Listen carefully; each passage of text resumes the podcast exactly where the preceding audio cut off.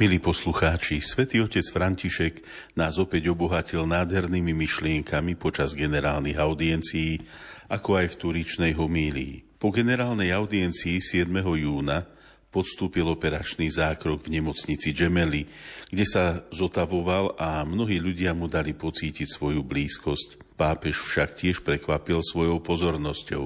O tomto všetkom a ešte aj niečo naviac sa dozviete v našej relácii od ducha k duchu na tému Mesiac s pápežom Františkom, ktorú práve začíname. Vítam vás pri jej počúvaní. Tieto myšlienky svätého Otca nám aj dnes priblížia moji stáli hostia Marian Bublinec, farár v Krupine a Jan Vigláš, pedagóg v kňazskom seminári v Nitre. Vitajte, bratia. Pokojný a požehnaný večer vám, vážení poslucháči, prajú tvorcovia dnešnej relácie, hudobná redaktorka Diana Rauchová, majster zvuku Marek Rimovci a reláciou vás bude sprevádzať Ján Krajčík.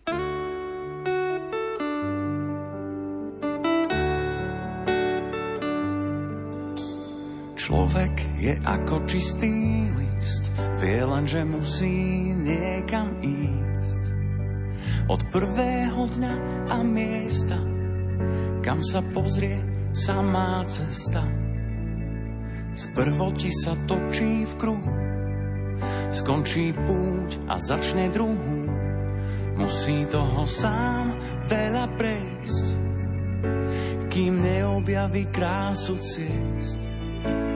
Navzájom sa vo vetre nezme, veď všetci sme stále na ceste. Čo nekončí za veľkým kameňom, všetky cesty vedú k prameňom. Navzájom sa vo vetre nezme, veď všetci sme stále na ceste. Čo nekončí za veľkým kameňom, všetky cesty vedú k prameňom. Tam, kto si máva schodníka, šatku núka Veronika. Keď pálava tlačí k zemi, kríž vláči Šimon Cyrény.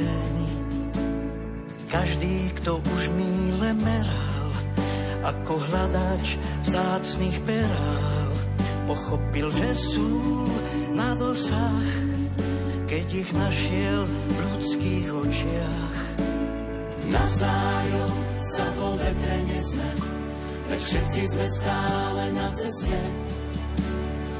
Mi končí za veľkým kameňom, všetky cesty vedú k prameňom. Navzájom sa vo vetre nesme, veď všetci sme stále na ceste. Čo nekončí za veľkým kameňom, všetky cesty vedú k prameňom.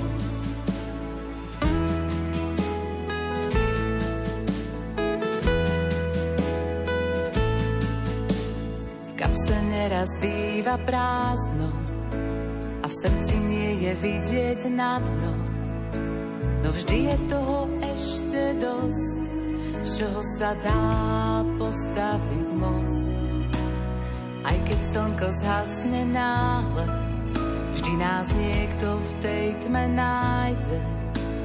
Naláme rád čerstvý chlieb, v odchodoch je návrat späť.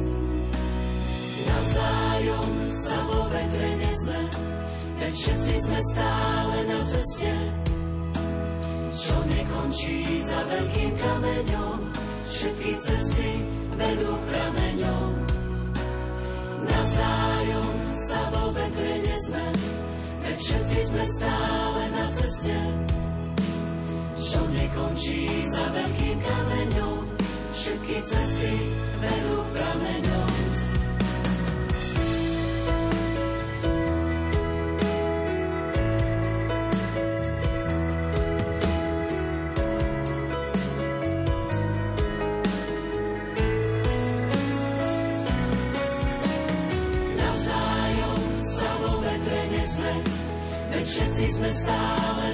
proste Čo nekončí za veľkým kameňom. Všetky cesty vedú k prameňom Navzájom sa vo vetre nezme. Veď všetci sme stále na ceste. Čo nekončí za veľkým kameňom. Všetky cesty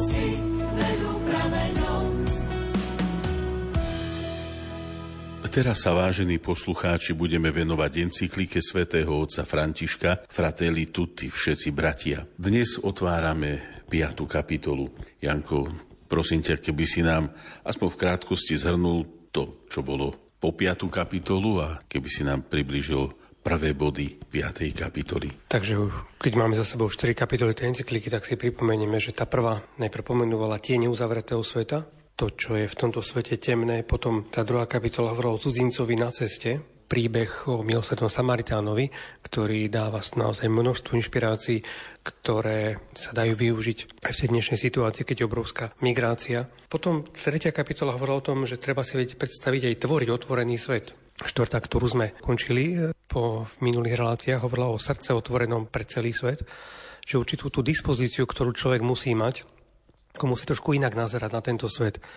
A teraz už začínajú byť také tie kapitoly, ktoré hovoria o konkrétnych projektoch alebo konkrétnych cestách, ako uskutočňovať to spoločné bratstvo. A táto piata kapitola má názov Najlepšia politika. Čiže sú to tam také podnety, zvlášť pre tých, ktorí sú angažovaní vo verejnej službe, v politike, a zároveň aj pre ľudí, aby vnímali, čomu všetkému sa politici neraz uchyľujú, ako sa mení aj spôsob vykonávania verejnej služby, aby vedeli na toto reagovať. A ten úvod k tejto 5. kapitole hovorí o tom, že na to, aby sa naozaj umožnil rozvoj svetového spoločenstva, ktoré je charakteristické bratstvom, tak nevyhnutná tá najlepšia politika v službe skutočného spoločného dobra. Tu sa možno chvíľu pristavím pri tom, že politika naozaj je potrebná vec a je to služba. U nás je žiaľ politika často ako nadávka, že politika je špinavá vec, politika je pánske hnutúctvo, do politiky idú len tí, ktorí chcú zarobiť, ktorí nevedia nič iné robiť. Ale vidíme to práve tam, kde v niektorých krajinách všetko veľmi dobre funguje, alebo napriek všetkým nedokonalostiam človek má doje, že prišiel do nejakého usporiadaného sveta, kde vládne poriadok, právo, spravodlivosť. A opäť to musel niekto vytvoriť. A potom to porovnávajú s krajinami, ako napríklad aj naša, kde tých vecí, ktoré nefungujú, je veľmi veľa. Keď vidíme, ako zlyhal zdravotníctvo, že infraštruktúra stále nie je dokončená v porovnaní s inými krajinami, povedzme v Polsku alebo v Chorvátsku, že majú e, cesty, diálnice, železnice a že u nás sa strašne veľa vecí stále rozkradlo, že, že to niekto nie je schopný dotiahnuť a že toto začne ovplyvňovať životy naozaj bežných ľudí, aj tých dokonca, ktorí sa na to obohocovali, tak, tak tedy si uvedomíme, že, že politika naozaj je aj služba. A tu Svetý Otec hovorí, že je nevyhnutná tá naozaj tá najlepšia politika v službe skutočného spoločného dobra. Čiže máme byť nároční na tých, ktorí sa na túto službu dajú, pretože majú byť v službe spoločného dobra, ktoré je tu naozaj pre všetkých. No ale zároveň Svetý Otec hovorí, že žiaľ, politika dnes často nadobúda formy, ktoré kladú prekážky na ceste k tomu lepšiemu svetu. A prvú takú charakteristiku, prekážku, ktorú pomenúva, tak sú populizmy a liberalizmy. Svetému Otcovi vždycky záleží na tom, aby sme nestratili chudobných zo zreteľa a začína tým, že to pohrdanie slabými sa môže ukrývať aj za populistickými formami, ktoré ich demagogicky využívajú na svoje ciele, alebo za liberálnymi formami, ktoré sa slúžia za mocných. Čiže v obidvoch prípadoch ide vlastne o pohrdanie slabými, tými, ktorí tvoria ľud, ale ktorí tvoria akoby tú, tú, tie nižšie vrstvy, tí, ktorí sú chudobnejší, či materiálne alebo intelektuálne, prehliadli všetky tie manipulačné techniky. Až dokonca aj teda tí, ktorí sa, skr- sa skrývajú za hesla o tom, ako mi strašne záleží na ľuďoch, akože ako oni majú sociálne cítenie, aké majú široké srdce, ako si vnímajú, ako si všímajú potreby aj tých najbednejších, že často ide len, len o, o veľmi cynické maskovanie toho, ako, ako oni týmito ľuďmi jednoducho pohrdajú. Čiže najprv sa Svetotec zameral na, tom, na ten výraz populistický a chce najprv rozlíšiť medzi výrazmi ako populárny alebo populistický. Kedy si populizmus bola skôr určitá charakteristika, dosť negatívna charakteristika politikov, ktorí sa skrývali za takéto heslá. A tú charakteristiku dávali buď sociológovia alebo politológovia, analytici, ktorí hodnotili jednotlivých politikov. Dneska sa otvorene k tomu mnohí hlásia že oni idú robiť e, politiku pre ľud, že oni chcú hovoriť jednoduchým jazykom, oni sú tu práve pre tých ľudí. Niektorí to vedia veľmi dobre vystihnúť presne to, čo tí, tí najbednejší ľudia cítia, alebo tí, ktorí sú v akékoľvek ťažkosti.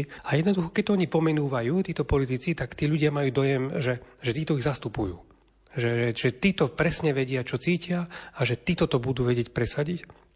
Že dneska to zase už tak ďaleko hovorí sa otec, že všetky osoby, skupiny spoločnosti vlády ako by sa chceli klasifikovať na základe čierno-bieleho delenia, že my sme tí populistickí, teda tí, ktorí sú s ľuďmi a tí, ktorí sú nepopulistickí, že tí sú tu len pre tých bohatých. Čiže otvorene sa vlastne k tomu hlásia, aby tak dali najavo, že, že my sme s vami, lebo vás, čo ste takí tí, tí jednoduchí, tí, tí ľudoví, tí slabí, tak vás je väčšina a my chceme slúžiť pre všetkým vám. A že dnes už ako keby nebolo možné, aby sa niekto vyjadril k akékoľvek téme bez toho, aby sa ho nepokúšali zaradiť do jedného z týchto dvoch pólov alebo do niektorých kategórií. Čiže že dnes ako keby nebol priestor na niečo iné, len na polarizovanú spoločnosť, že tu sú tí dobrí, tí zlí, toto sú populistickí, títo sú nepopulistickí, títo myslia na ľudí, títo nemyslia na ľudí, tí myslia len na bohatých, čo je úplne iná kategória ľudí. Títo sú konzervatívni, títo sú liberálni a ako, by, ako keby medzi tým naozaj nič neexistovalo. A zároveň tu Svetý Otec hovorí, že to ignoruje tú legitímnosť pojmu ľud. Čiže to je úplne legitímne, oprávnené, aby sme používali ten výraz ľud. Ale keď sa to začne takto nadužívať, že používať stále len, len výrazy, tento je s ľuďmi, tento je, je, proti ľuďom, tak potom, keď sa aj povie niečo, niečo veľmi pozitívne vo, význame ľudové, tak, tak to bude mať rovno, to vzbudí odpor, pretože už sa to bude používať tak často, že ľudia takéto, takéto niečo nebudú chcieť počuť. A tu hovorí pápež František, že ten termín ľudí je nevyhnutný, aby sme vyjadrili, že spoločnosť je viac ako len číri súčet jednotlivcov. Že tie sú tu určité spoločenské javy, ktoré štruktúrujú väčšinu. To vidíme, že je naozaj rozdielna kultúra alebo nejaké rozdielne tradície v Polsku, v Čechách, na Morave, v Maďarsku, na Slovensku, na Ukrajine. Čiže to je naozaj niečo, čo, je, čo viedrujú určité spoločenské javy a existujú aj určité megatrendy, čiže nie je nejaký spoločný veľký trend, ktorý môže byť charakteristický pre celé regióny. Že veľa sa hovorí aj o tom, ako sú určité charakteristické trendy typické pre východnú Európu alebo strednú Európu, pre postkomunistické krajiny a zároveň je to aj komunitné úsilie. Takže je tu naozaj niečo, čo sa vzťahuje na ten výraz ľud a kde je to úplne legitímne, aby sme používali tento výraz ľudový. A to všetko takéto sa nachádza naozaj v tom podstatnom mene, mene ľud a ak by tam nebol zahrnutý, tak by sme sa vzdali určitého základného aspektu spoločenskej reality. Čiže ten výraz ľud, ľudový, populárne, populisticky treba používať, ale nie v tom zmysle, ako sa to momentálne začína degenerovať v tej politickej charakteristike. A o tom, tom nesprávnom chápaní, tak to potom už nasledujú tie ďalšie body v tejto 5. kapitole o najlepšej politike. Ďakujem, Janko. Maroš, takže teba poprosím tú druhú časť, ktorú Janko práve pred chvíľkou naznačil. Budeme teraz hovoriť skôr o tom nesprávnom chápaní, že čo je to vlastne ľud, alebo tá, teda tá kategória. A ako prvé hovorí svätý Otec, že ľud nie je nejaká logická ani nejaká mystická kategória v tom zmysle, že všetko, čo robí ľud, je dobré alebo správne. Mali sme vola kedy za komunizmu aj sudcov z ľudu, ktorí sedeli a súdili, nič nevedeli, a, ale vlastne súdili tak, ako to chcela strana, ako to bolo dobré. A tiež sa to tak zneužívalo, že toto je, to je ten ľudový súd a ten ľudový súd iste musí byť dobrý a že ten samotný ľud má v sebe opravdiva, ten ľud má v sebe niečo oveľa viac ako nejak takýto pohľad na to. Hej. Existujú potom aj takí ľudoví lídry, ktorí sú schopní interpretovať zmýšľanie ľudu, čo je možno, že na jednej strane veľmi dobré, že vlastne vie ten človek zachytiť takú tendenciu spoločnosti ale tí ľudoví lídry sa, to sa môže zvrhnúť na taký nezdravý populizmus, teda vlastne ja rozprávam to, vystihnem, čo, ten, čo tí ľudia asi o, o čom hovoria, čo aj možno potrebujú a rozprávam tak, ako že ja im to všetko zabezpečím a v podstate sme toho svetkami pred každými voľbami či už do tých eh, nižších, eh, teda do tých nižších orgánov alebo hore do vyšších, hej, že politické voľby sú všetky o tom, že čo všetko my vieme ponúknuť a čo všetko vieme dať a, a ľudia na to naletíme a volíme a bez rozmýšľania sa vlastne nejak tak eh, rozhodujeme pretože niekto možno nejakým spôsobom, možno aj emotívnym a takým pre nás vyhovujúcim, niekedy až vulgárnym pomenoval veci a bohužiaľ, že nám to robí dobre, že to je ten hrdina, ktorý nás zachráni. Takže to je také veľké nebezpečenstvo, taká tá manipulácia, ktorá má tendenciu udržiavať si moc alebo získavať moc takýmto spôsobom. Teda v podstate, ak sa takto pozerá, pozerá na ten ľud, tak samozrejme, že to nie je správne, nie je to dobré a je to istým spôsobom aj taká degenerovaná forma tej vedúcej úlohy v tom ľude. A v podstate je zameraná hlavne na to, ako som hovoril, aby, aby sme si zabezpečili možno do budúcnosti moc nejaké hlasy a nejaké miesta v parlamente alebo vo vláde alebo kdekoľvek. Čiže Svetý Otec hovorí, v žiadnom prípade sa ne, nestaviam za nezodpovedný populizmus, ale staviam sa za to, aby tie potreby ľudu, potreby národa boli také naozaj odhalené, vypočuté a aby sa im aby sa pomohlo. A najväčšia pomoc, ktorá môže byť pre, pre chudobného alebo vôbec pre ľudí najlepšia cesta k dôstojnej existencii je samotná práca, pretože je samotná peňažná pomoc chudobným je len vždy provizorným prostriedkom na riešenie nejakých naliehavých situácií, keď niekto naozaj nemá z čoho žiť. Ale skutočný cieľ musí byť v tom, aby sa pomocou práce umožnil dôstojný život. To znamená, že rozmýšľať nad tým, ako ponúknuť prácu a aby každý si vedel práce svojich rúk zabezpečiť dôstojný život. Samozrejme, ten, kto nemôže pracovať kvôli chorobe, kvôli starobe, kvôli všetkým tým iným veciam, tak je nevyhnutná akákoľvek pomoc, ale tá skutočná opravdivá pomoc pre tých, ktorí pracovať môžu, tak prichádza práve cez tú, prácu.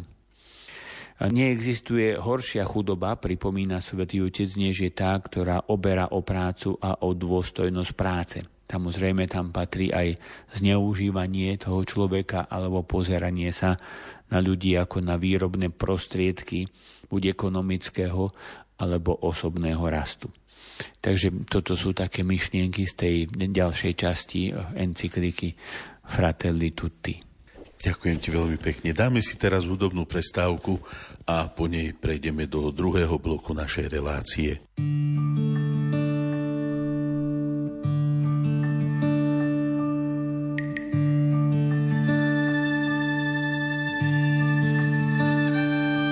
Keď slnko do vody sa skrýva a červené nebo stráca duša rybára chce snívať a pred nocou cíši hlas. Na hladine sa pasú tiene a posledné mŕtve zvyšky dňa. A duša rybára mlčí pre ne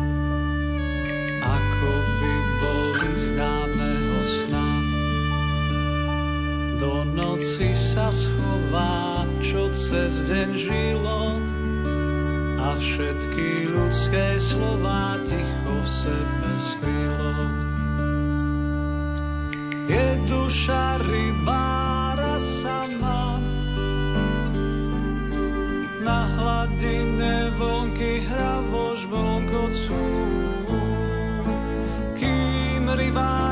rybár dočká by si o ňom traja šepocú.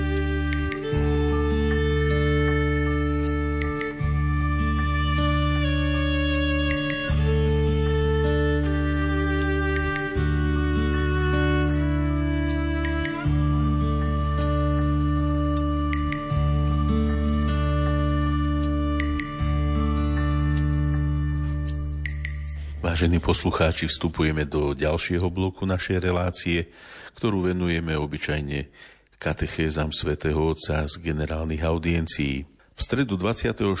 mája počas generálnej audiencie svätý otec František pokračoval v katechéze z cyklu Načenie pre evangelizáciu. Hovorí o svetkoch, ktorých apoštolská horlivosť má pomôcť aj nám, byť nadšenými, evangelizovať. V túto stredu svätý Otec vyzdvihol korejských mučeníkov, predovšetkým svätého Andreja Kima Taegona. V čom je tento svetec Janko pre nás príkladom, ako nám ho predstavuje svätý Otec v akých súvislostiach? Je to už 14. katecheza z tohto cyklu o evangelizácii, evangelizačnom nadšení, ale naozaj ako ohlasovať evangelium nie ako prozlití alebo ako, ako nejaký, nejaký politický program, ale že to musí vychádzať z nadšenia, ako zo srdca. A práve preto Svetý Otec ponúka naozaj množstvo svetých, ako svetkov toho, že ako je to možné a zároveň netreba sa ani kopírovať, ale inšpirovať týmito príkladmi. Takže v tejto katechéze sa preniesli na, naozaj do ďalekých krajín, až na, do ďalekej Ázie, do Kórei. A svätý Andrej Kim Taegon je vlastne prvý korejský kňaz. A Svetý poukázal na to, že Korea, podobne myslím, ako to bolo aj v Japonsku, to kresťanstvo sa tam ne, neujímalo ľahko a museli ho priniesť lajci, čiže že niekoľko desaťročí alebo storočí tieto církvy tam prežili bez kňazov. A to je taký, taký prvý moment, na ktorý sa tiež poukázal, že boli to práve pokrstení laici, ktorí uskutočňovali evangelizáciu, odozdávali si ju, že jedinú sviatosť, ktorú mali, tak bol krst. Žiadnu inú nemali. Tak sa hneď prvú otázku, ktorú položil, že boli by sme schopní my niečo podobného, keď si uvedomíme, že my, ktorí sme navyknutí na sviatosti, na kostoly, bohoslužobné miesta, máme pravidelné katechézy, a že tu sa vlastne odozdali len niektoré základné pravdy viery cez lajkov. A až neskôr prišli kňazi. A teda svätý Andrej je prvý vlastne korejský kňaz. Pričom čerpal z toho, že, že niekoľko storočí predtým tá sa církev, odozdáv, církev sa odozdávala cez, práve cez lajkov a viera sa odozdávala týmito lajkmi bez kňazov, misionárov.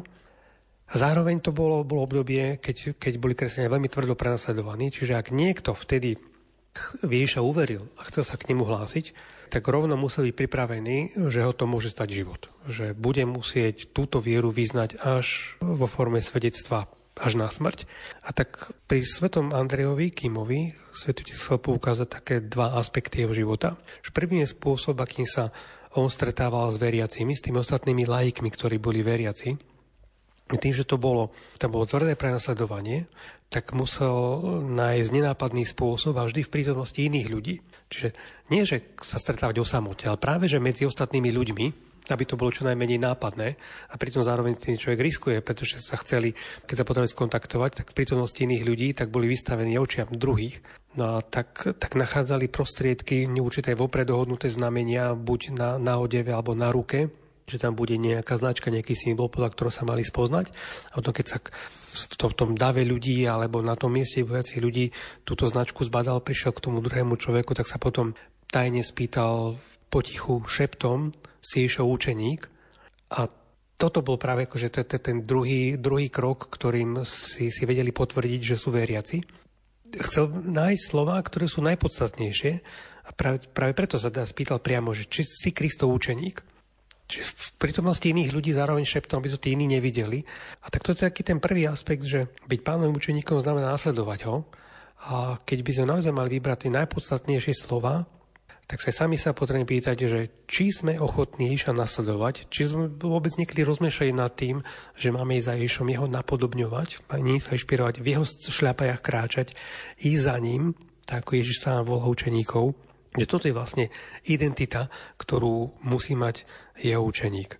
A ten druhý aspekt, na ktorý chcel Svetotec poukázať, je to, že ešte keď bol svätý Andrej, kým Taegon ešte len seminaristom, vedel, že majú prísť misionéri zo zahraničia, čo bolo opäť nezákonné, bolo to veľmi, veľmi ťažké, pretože bol tam prísne zakázaný vstup na územie všetkým cudzincom, že veľmi uzavretá krajina, tak potrebovali ísť naozaj na úplne nejaké dohodnuté miesto a kráčal raz v snehu veľmi dlho, bez jedla až tak, že vyčerpaný padol na zem a riskoval, že stratí vedomie a tam zamrzne. A vtedy ako by počul nad sebou hlas vstaň, choď. A že keď sa Andrej prebral, videl akoby len tie niekoho, kto ho potom viedol. A tu na, na tomto príklade sa chce povedať, že to nasledovanie Ježiša, to nadšenie znamená aj stálu odvahu vstávať, pretože na tej ceste budú určite aj pády. A toto je veľmi dôležitý aspekt apoštolskej horlivosti, že byť pripravený na to, že človek aj padne, ale mať odvahu aj vstať a vlastne vstávať. Podobne ako to už bolo od najstarších čias. Apoštol Peter sa dopustil veľkého hriechu a to bol dokonca vlastne pár hodín potom, ako, ako dostal ten najväčší dar, to bolo kňazstvo a Eucharistiu a, a napriek tomu si ho naozaj pripomíname dnes ako, pilier cirkvi spolu s tým Pavlom.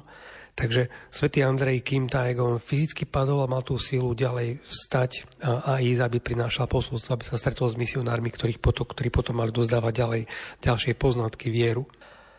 A teda záver katechézy svätý Otec opäť e, sformuloval v forme otázok, že sa naozaj treba pýtať, ako ja môžem evangelizovať, ako môžem svojím, hoci malým spôsobom evangelizovať rodinu, priateľov, hovoriť o Ježišovi, hovoriť ale so, so srdcom plným radosti, plným sily. Na to človek potrebuje Ducha Svetého, bolo to aj okolo Sviatku Turíc, keď túto katechézu predniesol Svetý Otec, takže naozaj Duch Svetý nás dokáže uschopniť, dokáže nám dať tú apoštolskú odvahu, tak ako dal apoštolom, ktorí predtým boli zavretí, a potom zrazu boli schopní sa postaviť pred námestie, pre tisíce ľudí a hlasovať vieru Ježiša. Takže príklad korejských mučeníkov, kde sa viera dostávala cez lajkov niekoľko až niekoľko storočí. Svetý Andrej, ktorý mal sám zážitok s tým, že, že prídu znechutenia, pády, únava, ale človek potrebuje vstávať a vtedy sa naozaj úplne inak ohlasuje to evanielium. Ale človek má čosi prežité, nie je to len nejaký, nejaký lacný optimizmus, ale môže hovoriť aj z vlastnej skúsenosti, z vlastnej slabosti a v tejto to posolstvo Evanielia naozaj vie byť veľmi autentické a živé. Ďakujem ti, Janko. Pri ďalšej generálnej audiencii v stredu 31. mája svätý Otec pokračoval v katechézach o evangelizačnom nadšení. Pri tejto katechéze spomenul blahoslaveného Matea Ríčiho. Maroš, kto to bol a čom svätý Otec nám tohto svetca, tohto blahoslaveného ukazuje ako vzor pre našu dobu? Tak bol to Talian a bol aj člen spoločnosti Ježišovej a bol taký nadšený tými správami o misiách a o misionároch, takže on tak e, tiež zatúžil ísť na ten ďaleký východ a dostať sa vlastne do Číny, o čo sa pokúšali vlastne tí misionári už aj predtým, ale ono nejakým takým spôsobom osobitným sa toho zhostil a prvom rade dôkladne si naštudoval čínsky jazyk a vôbec zvyky, ktoré tam boli, ale nakoniec sa mu podarilo usadiť na juhu krajiny, teda Číny. A trvalo mu 18 rokov, kým postupnými takými, cez také etapy, cez rôzne mesta, kde sa usídloval, sa dostali aj so svojimi priateľmi až do Pekingu, ktorý bol samozrejme centrom a ten jeho život bol poznačený takou veľkou vytrvalosťou, trpezlivosťou, neochvejnou vierou. Dokázal prekonávať ťažkosti, nebezpečenstva, v podstate už len to, že si predstavíme, že ako sa vtedy išlo, buď pešo, na koni, veľké vzdialenosti, veľké nebezpečenstva.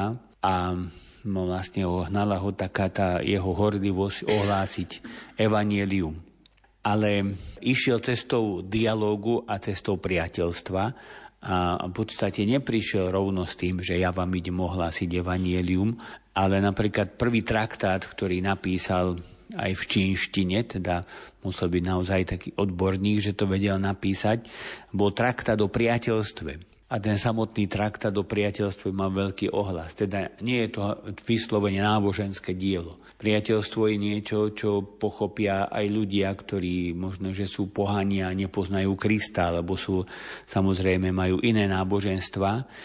A to je taký veľmi pekný príklad toho, že keď, ako sa to tak aj hovorí, nie s bubnom na zajace, a to znamená, že že prísť ako človek, ako človek medzi ľudí, ako ten, ktorý zdieľame spoločne veci a sme si blízki navzájom. Aby sa zaradil do čínskej kultúry a života, tak sa začal obliekať ako buddhistický tí mnísi podľa zvyklosti krajiny, ale potom si uvedomil, že ešte možno, že lepšie bude, ak si osvojí životný štýl a oblečenie spisovateľov, tak sa začal obliekať, ako sa obliekajú, obliekali vtedy univerzitní profesori a spisovatelia. Čiže aj tým vonkajškom chcel tak zdravo zapadnúť e, medzi ľudí, ku ktorým bol poslaný. Veľmi dôkladne študoval klasické texty čínske a vlastne chcel poznať tú čínsku múdrosť e, a, a ich náboženstvo a ich tú filozofiu a potom takým spôsobom správnym vkladať do toho kresťanstvo alebo viesť dialog s tými ľuďmi. Tomu sa vlastne teraz hovorí, alebo inkulturácia, teda tá opravdivá, skutočná, že poznať tú kultúru a potom do toho tak vnášať možno pohľady, alebo teda to je evanielium Ježiša Krista. Takisto bol známy aj vo vedeckom svete, pretože predložil mapu sveta, vtedy celého vtedajšieho známeho sveta a v podstate dá sa povedať, že Číňanom poprvýkrát odhalil realitu aj mimo Číny, ktorá bola oveľa širšia, než si kedy mysleli a ukázal im, že svet je ešte väčší ako Čína. A oni to pochopili, pretože boli veľmi inteligentní. Takisto mal matematické astronomické poznatky, ktoré vtedy aj sám naštudoval a aj boli veľmi dôležité pre kultúru, pre vedu. A všetko toto a v podstate ten Mateo Ricci ako muž vedy, ako muž hlbokej filozofie, hlbokého myslenia, tak tomu pomáhalo to, aby sa tak dostal medzi ľudí, aby bol prijatý. A čo je veľmi dôležité, samozrejme, že neostal pri týchto vedeckých poznatkoch, ale bol ten, ktorý chcel ohlásiť, ale možno, že až po takej dlhšej dobe prišlo to, teda toto to dôležité a aj začal, aj písal diela, pravý význam pána nebies, zase v čínštine a vkladal do, do všetkého teda ten pohľad Ježiša Krista, pohľad tej kresťanskej viery, kresťanskej morálky, teda bol to človek, ktorý bol inteligentný, múdry, svätý Otec použil také slovo prefíkaný v dobrom slova zmysle, ktorý dokáže veci dotiahnuť do konca. A tak, tí ľudia, ktorí ho počúvali, si povedali, toto, čo hlása, je pravdivé, pretože je to v osobnosti. Vydáva svedectvo svojim vlastným životom a toto je tá pravá cesta tých evangelizátorov. A to sa týka, hovorí svätý Otec, všetkých nás, kresťanov, pretože ak my budeme, by sme jedno hlásali a druhé žili alebo nežili, tak vtedy samozrejme, že nie sme presvedčiví. A on bol dôsledný práve v tom, že e, vedel, mal ohromné vedomosti, ohromné poznatky a všetko to vedel zamerať tým správnym smerom a počiarknúť to hlavne svojim životom. V posledných dňoch svojho života tým, ktorí boli najbližšie a pýtali sa ho, ako sa cíti, odpovedal, že v tej chvíli premýšľa, či je väčšia radosť a veselosť, ktorú vnútorne pocitoval pri myšlienke, že je blízko svojej cesty, teda svojho cieľa, aby šiel a zakúsil už Boha, alebo smútok, ktorý by mu mohlo spôsobiť opustenie spoločníkov celej misie, ktorú tak veľmi miloval a služby, ktorú by ešte mohol vykonať Bohu, nášmu pánovi v tejto misii. Teda tiež taký zaujímavý pohľad, hej, že by sme tak povedali, že sa až tak strašne, ako keby ani netešil do toho neba, že mu bolo ľúto za tými svojimi spolupracovníkmi. Tiež to musela byť taká nádherná láska a vzťahy, ktoré hovoria o tom, že Boha nikto nikdy nevidel, nakoniec hovorí svätý Ján, ale ak, ak sa milujeme navzájom, tak prebýva medzi nami, takže E, žili takým nádherným spôsobom už tu na tejto zemi a samozrejme, že túžil po pánovi, ale pripomenul tak svätého Pavla, e, hovorí svätý Otec, ktorý tiež povedal, že vlastne aj chcem už odísť a na druhej strane ostávam, aby som vám slúžil, alebo my, aj myslím, že aj svätý Martin to tak povedal, keď áno, pane, som pripravený, ale keď, keď ma ešte treba tu, tak s radosťou budem slúžiť. Zomrel vo veku 57 rokov, teda bol to človek relatívne ako mladý, hej, v roku 1610. Celý svoj život obetoval misii a jeho misionársky duch je živým vzorom aj dnes. Jeho láska k čínskemu ľudu je trvalým vzorom, čo je však aktuálne, je jeho životná dôslednosť, svedectvo jeho života ako kresťana. Svetý Otec zakončil audienciu otázkou pre nás všetkých, bratia a sestry, dnes aj my, každý jeden z nás, spýtajme sa sami seba vo svojom vnútri. Som dôsledný, alebo iba tak, tak. Ďakujem ti, Maroš. Dáme si teraz údobnú prestávku a po nej budeme pokračovať.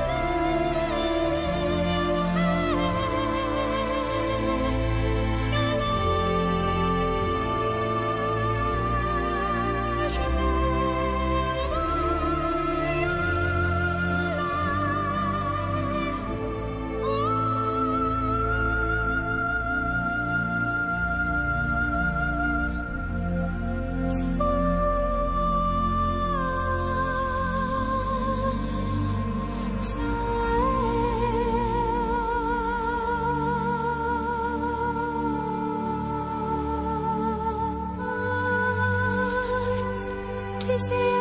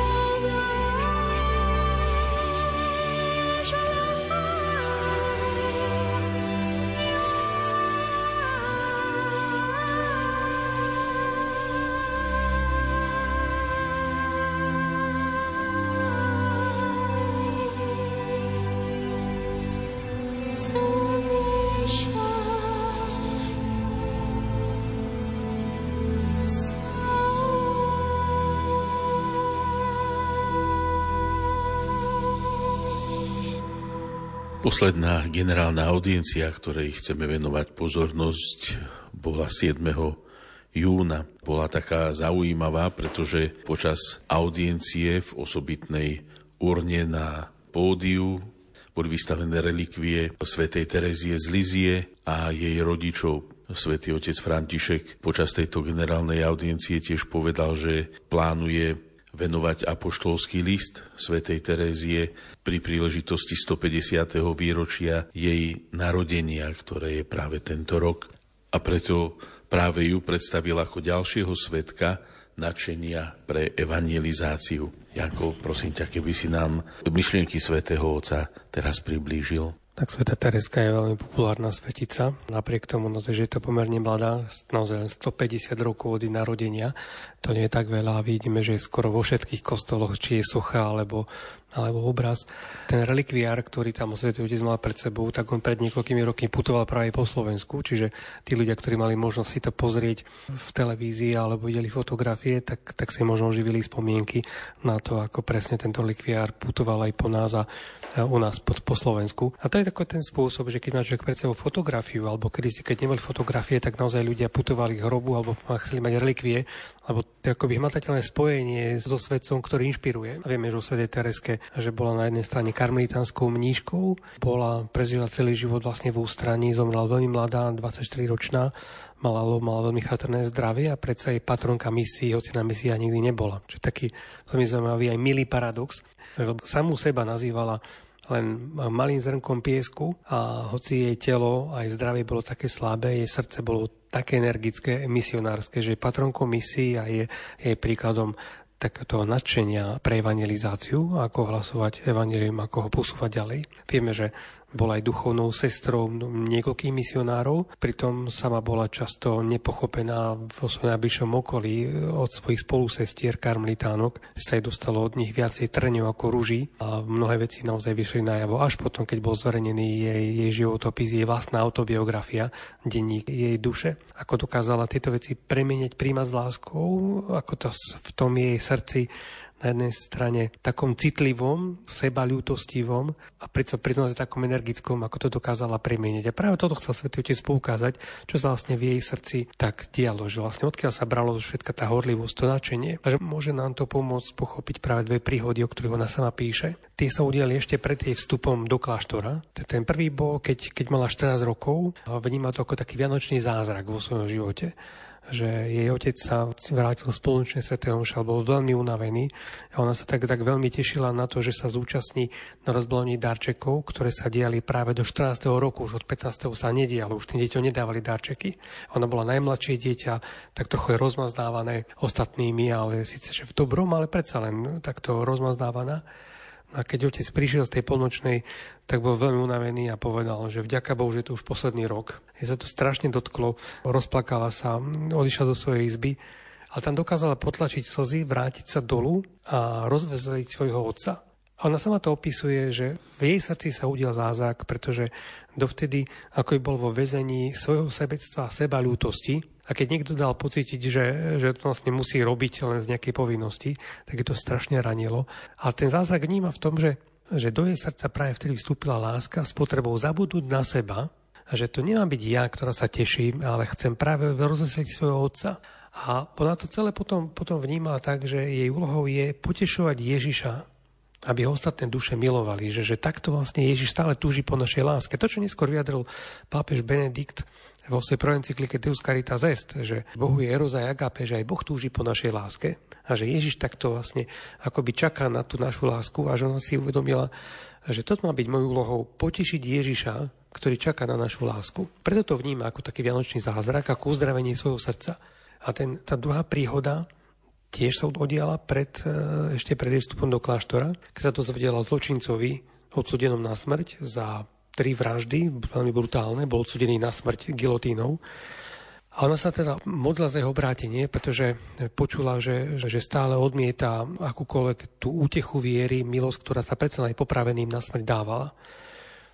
A keď ten človek bol popravený, tak na druhý deň sa Tereska dočítala v novinách, že tesne predtým, než položil hlavu na, na popravisko pod gilotínu, tak zrazu ako bol zachvátený náhlým vnúknutím, schytil kríž, ktorý mu kniaz podával a trikrát ho poboskal.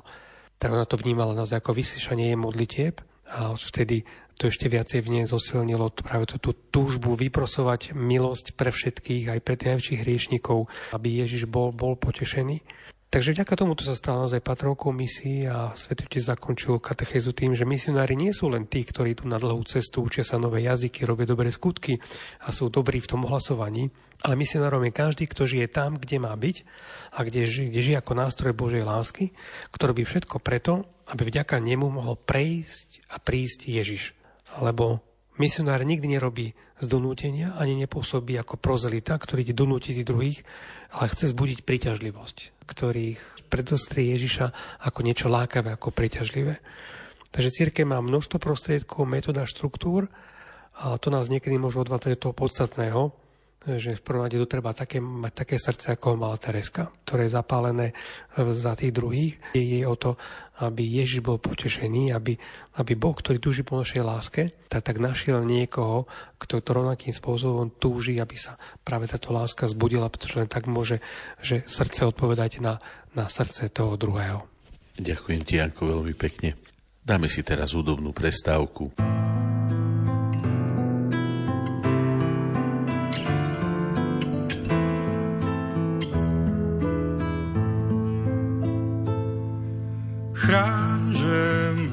Svetlo žiarivé. Nech temno nerozdáva práva mať. Prázdne chodby mysle márnivej. Hľadáme nový vietor, nádej, čas. Chýba radosť nám do každých dní, dar kráľov príbeh múdrych kníh, kde viera neumiera, môže rásť ku sláve nám ju chrán. Nech temno viac nemôže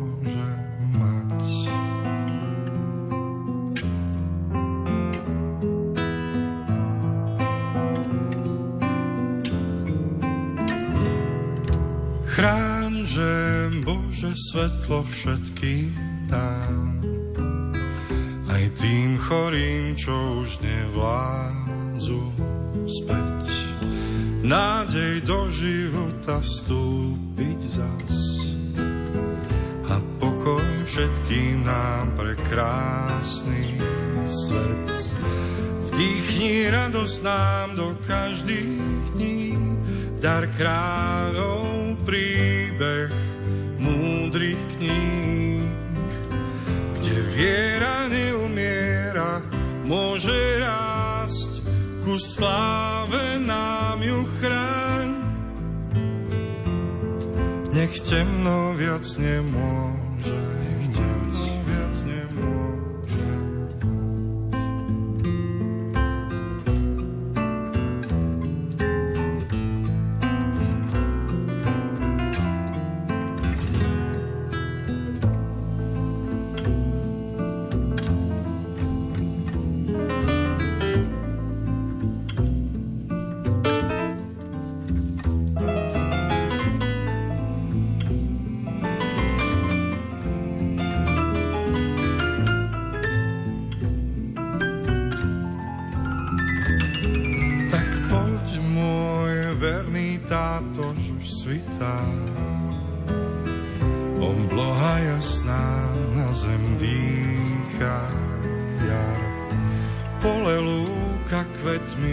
prekrytá.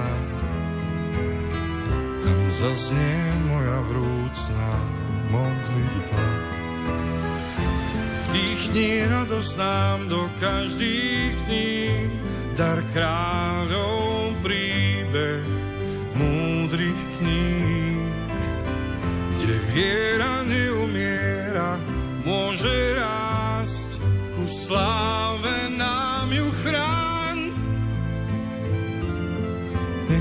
Temno viac nemôže mať.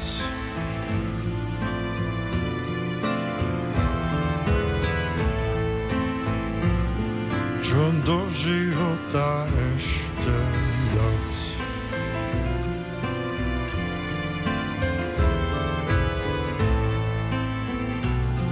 Kým ľudia zmúdrejú raz snáď.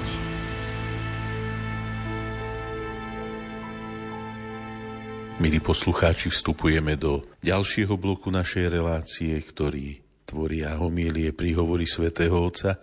Pri Svetej Omši v Turičnú nedelu 28. mája pápež František vyzval veriacich, aby sa nenechali zviesť rozdeľovačom, ale aby vzývali dar jednoty ducha, ktorý je schopný vytvoriť harmóniu vo svete, v cirkvi a v srdci každého človeka. Maroš, prosím ťa, keby si nám teraz bližšie približil túto výzvu svätého Otca.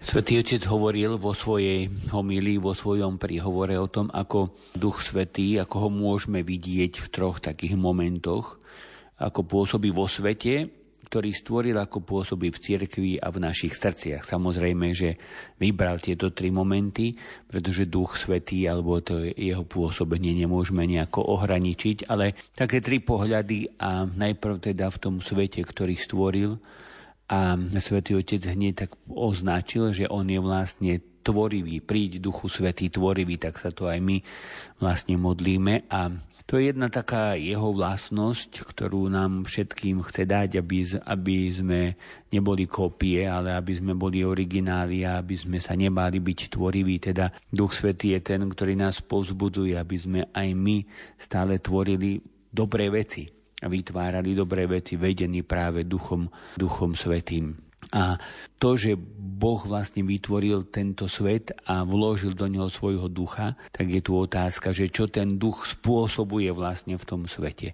Na to odpovedá veľký otec cirkvy Basil Veľký, ktorý napísal, ak sa pokúsiš odobrať ducha zo stvorenia, všetky veci sa pomiešajú, začne chaos. A to je taká veľmi pekná, možno jednoduchá, ale veľmi pekná myšlienka, ktorú si neuvedomujeme mnoho razí, že je ten stavba babylonskej veže to bolo to, že my si postavíme niečo sami, nastal chaos, pretože tam chýbal duch svetý, chýbalo tá inšpirácia ducha svetého. Oni boli takí, že spravíme si sami, spolahli sa na svoje vlastné síly. Ale to nie, nie, nie je toto správne. A teda Duch Svetý je ten, ktorý posúva skutočnosti od neporiadku k poriadku, od rozptýlenia k súdržnosti a od zmetku k harmónii. Svetý Bazil dokonca označuje Ducha Svetého, že Duch Svetý to je práve on je tá harmónia. Teda aj takto ho nazýva a to je taký dôležitý pohľad vlastne na tie veci, pretože v tomto svete je toľko nezhôd a toľko rozdelenia, že sme, všetci sme síce prepojení a, a rozličnými linkami, kanálmi a všetkým možným, možnými spôsobmi a zároveň sa ocitáme v odlúčení a v samote jeden od druhého. Sme znecitlivení lahostajnosťou a utláčaní osamelosťou hoci je toľko možností, ako byť spolu, ako sa rozprávať, ako sa stretnúť, ale tam, kde chyba Duch Svetý, tak tie technické prostriedky určite to nenahradia. A naopak ten, ktorý rozdeluje, a my vlastne niekedy skôr tak toho rozdeľovača, teda toho diabla, diabol je ten, ktorý rozdeluje, jeho pravé meno je rozdelenie a ten, ktorý zvádza svet a ako keby nám predostieral, že toto je to lepšie, toto je to, toto je to také, čo potrebuje tento svet a to je presný opak. Teda duch svety, ktorý pôsobí vo svete, ktorý stvoril Boh. Potom sa svätý Otec pýtal tú druhú otázku, ako vnímame alebo ako môžeme vidieť, ako Duch Svetý pôsobí v cirkvi. Svetý Otec hovorí, že nie tak, že by novej komunite apoštolov dával pravidlá a pokyny, takto máte, takto nemáte, ani tak, že by im dával nejaké apoštolské projekty, ale práve tak, že prichádza nad každého apoštola v tom symbole cez toho hnivého jazyka a každý dostáva charizmy, ktorú mu Pán Boh udelil a práve v tých charizmách je tá rozmanitosť darov Ducha Svetého. Teda podstate je to poriadok, ktorý dáva Duch Svetý, ale ten, ten poriadok je podľa rozmanitosti darov. Každý má svoju originalitu. A práve tým, že každý môže hovoriť svojim vlastným jazykom, tak Duch Svetý to harmonizuje, takže všetci rozumejú, čo sa hovorí, pretože každý môže hovoriť tým svojim jazykom. Veľmi pekne to vlastne sme videli na tých audienciách, keď Svetý Otec predstavuje teraz tých jednotlivých misionárov, A ako Janko pred chvíľou hovoril o svetej Tereske, Terezie z Lisie, tak vlastne tá, ktorá sa nepohla do svojho kláštora, je patronka misií, predtým Mateo Ricci, ten, ktorý všetko spravil preto, aby sa dostal do Číny a aby sa priblížil tým k ľuďom. A obidvaja sú veľkí misionári. To znamená, že to je tá rozmanitosť.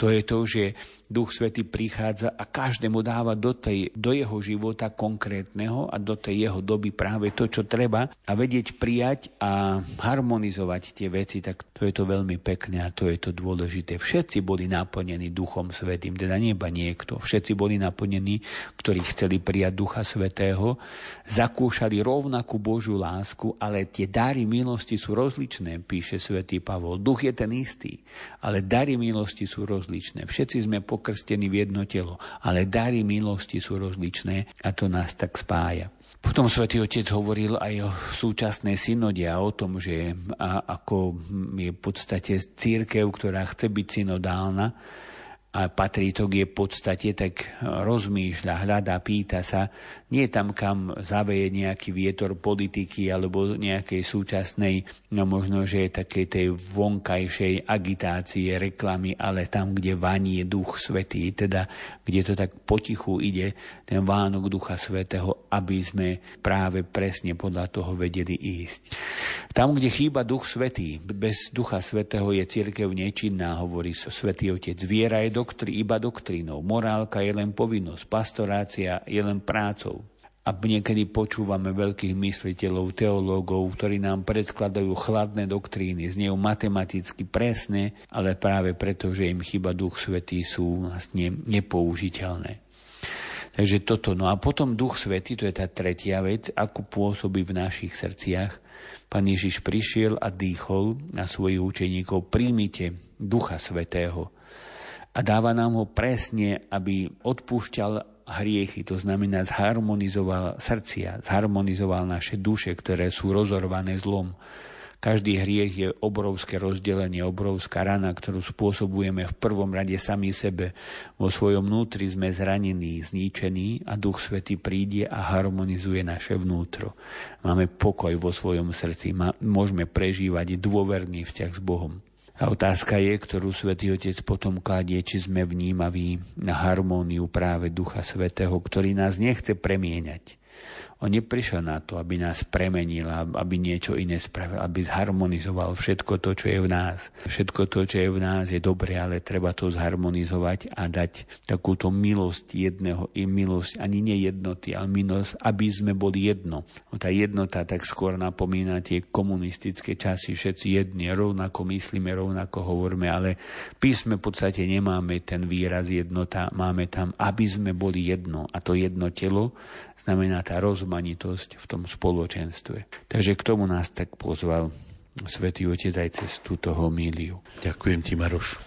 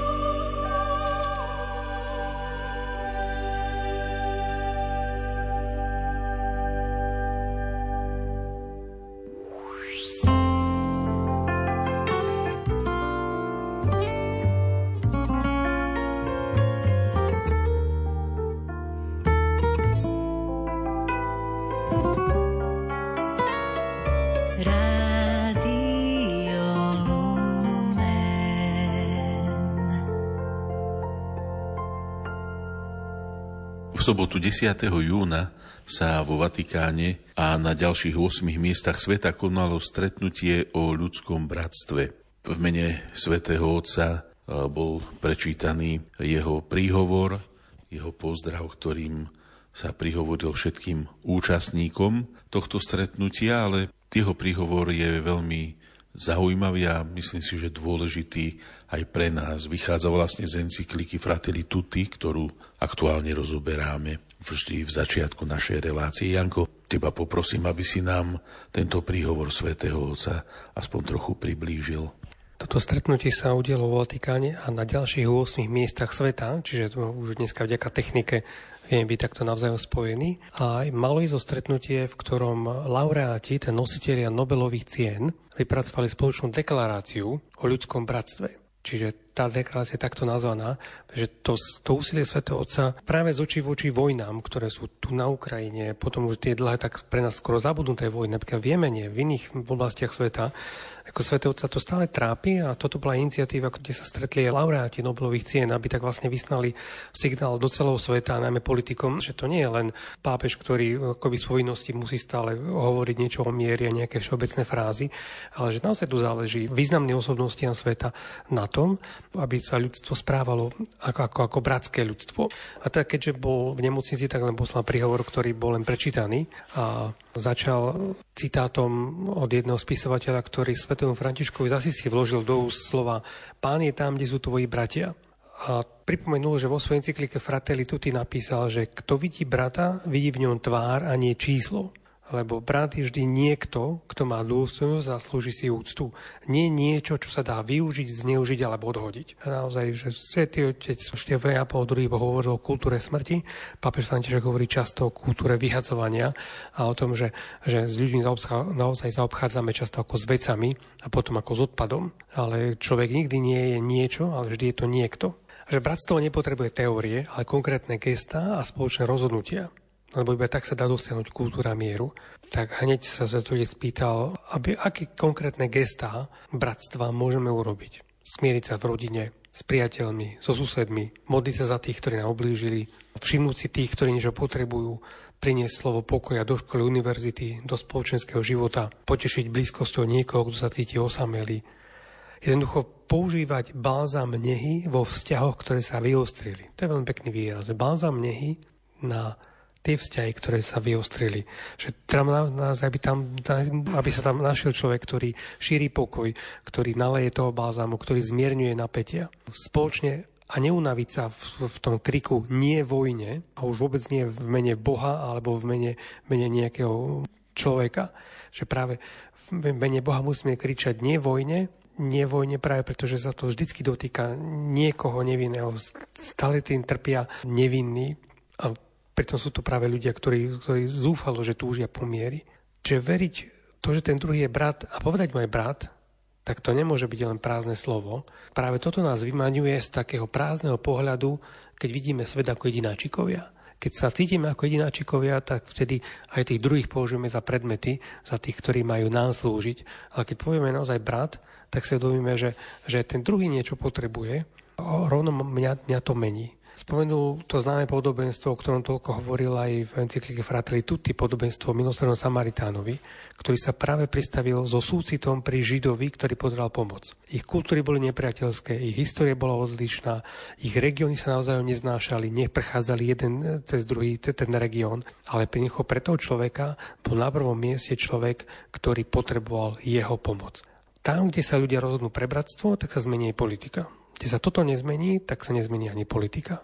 Takže a Svetotec zakončil obrazom objatia, keďže sú ľudia boli zhromaždení na mesti svätého Petra, kde tá Berniniho kolonáda tak veľmi pripomína roztvorenú náruč, že mier v skutočnosti potrebuje bratstvo a bratstvo potrebuje stretnutie.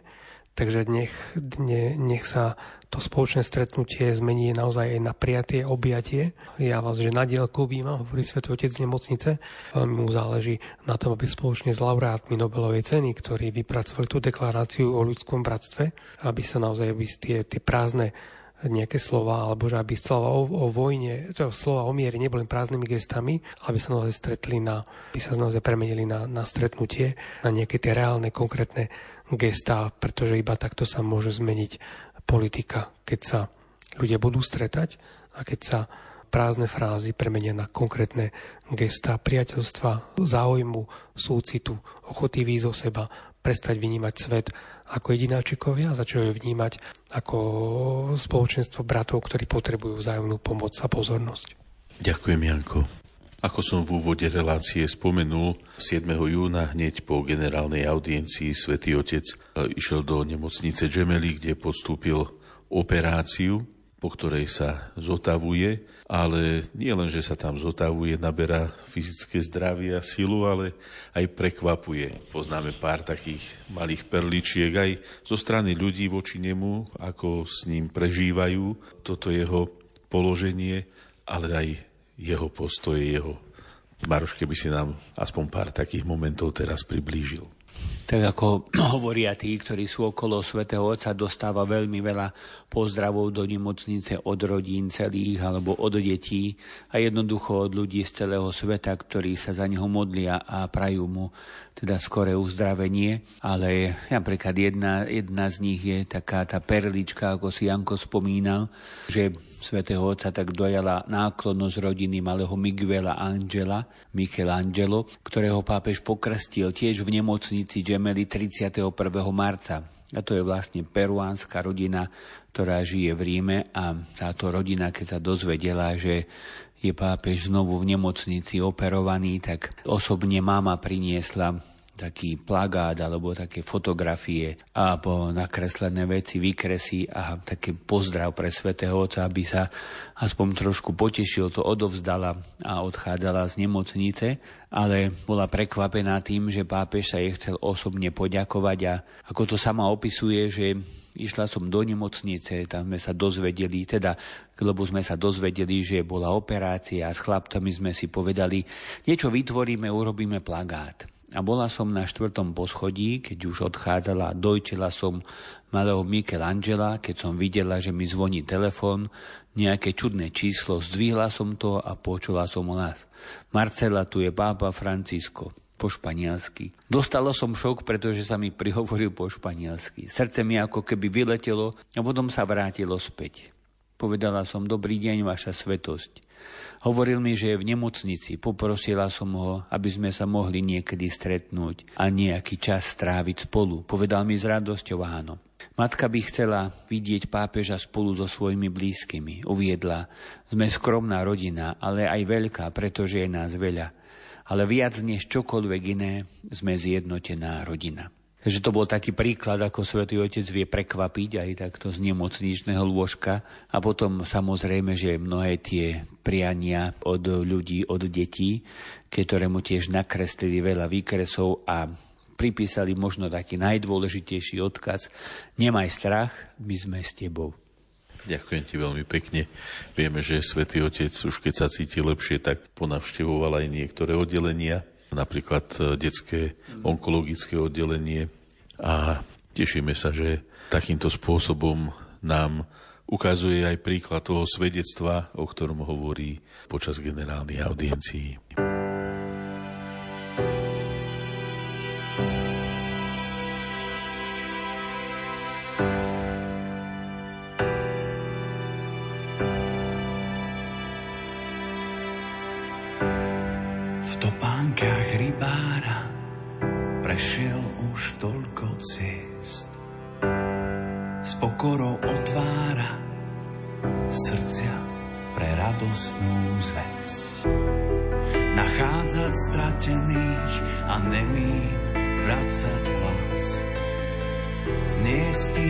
Čo stratia tých, prichádza pozvať aj nás. Chytme sa za ruky, spletme z nich sieť, a spolu s Františkom zdvíhajme svet. Chytme sa za ruky, spletme z nich sieť a spolu s Františkom zdvíhajme svet. Chytme sa za ruky, spletme z nich sieť a spolu s Františkom zdvíhajme svet. Chytme sa za ruky, spletme z nich sieť a spolu s Františkom zdvíhajme svet. Vysúka rukávy, zmie nám špinu z moh. S úsmevom uľaví, veď v každom z nás býva Boh. Byť ako Samaritán, vidieť tvár uprostred nás. Mať pre ňu nežnú dlaň, prichádza pozvať aj nás. Chytme sa za ruky, spletme z nich sieť a spolu s Františkom zdvíhajme svet. Chytme sa za ruky, spletme z nich sieť a spolu s Františkom zdvíhajme svet. Chytme sa za ruky, spletme z nich sieť a spolu s Františkom zdvíhajme svet. Chytme sa za ruky, spletme z nich sieť a spolu s Františkom zdvíhajme svet. Chytme sa za ruky, spletme z nich sieť a spolu s Františkom zdvíhajme svet. Chytme sa za ruky, spletme z nich sieť a spolu s Františkom zdvíhajme svet. Chytme sa za ruky, spletme z nich sieť a spolu s Františkom zdvíhajme svet. Chytme sa za ruky, spletme z nich sieť a spolu s Františkom zdvíhajme svet.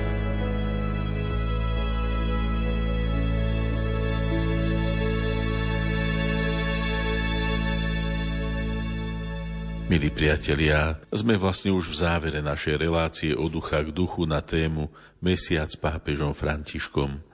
Zo srdca ďakujem mojim hostom, mojim spolubratom Marianovi Bublincovi a Jánovi Vyglašovi za ich čas aj za myšlienky, s ktorými sa s nami podelili. Zo štúdia Rádia Lume v Banskej Bystrici vám želám pokojnú, požehnanú noc v mene hudobnej redaktorky Diany Rauchovej a majstra zvuku Marka Rimóciho. Od mikrofónu sa lúči Ján Krajčík. Teraz vás pozývam zakončiť našu reláciu požehnaním svätého otca Františka. Benedicat vos omnipotens Deus, Pater et Filius et Spiritus Sancti. Amen.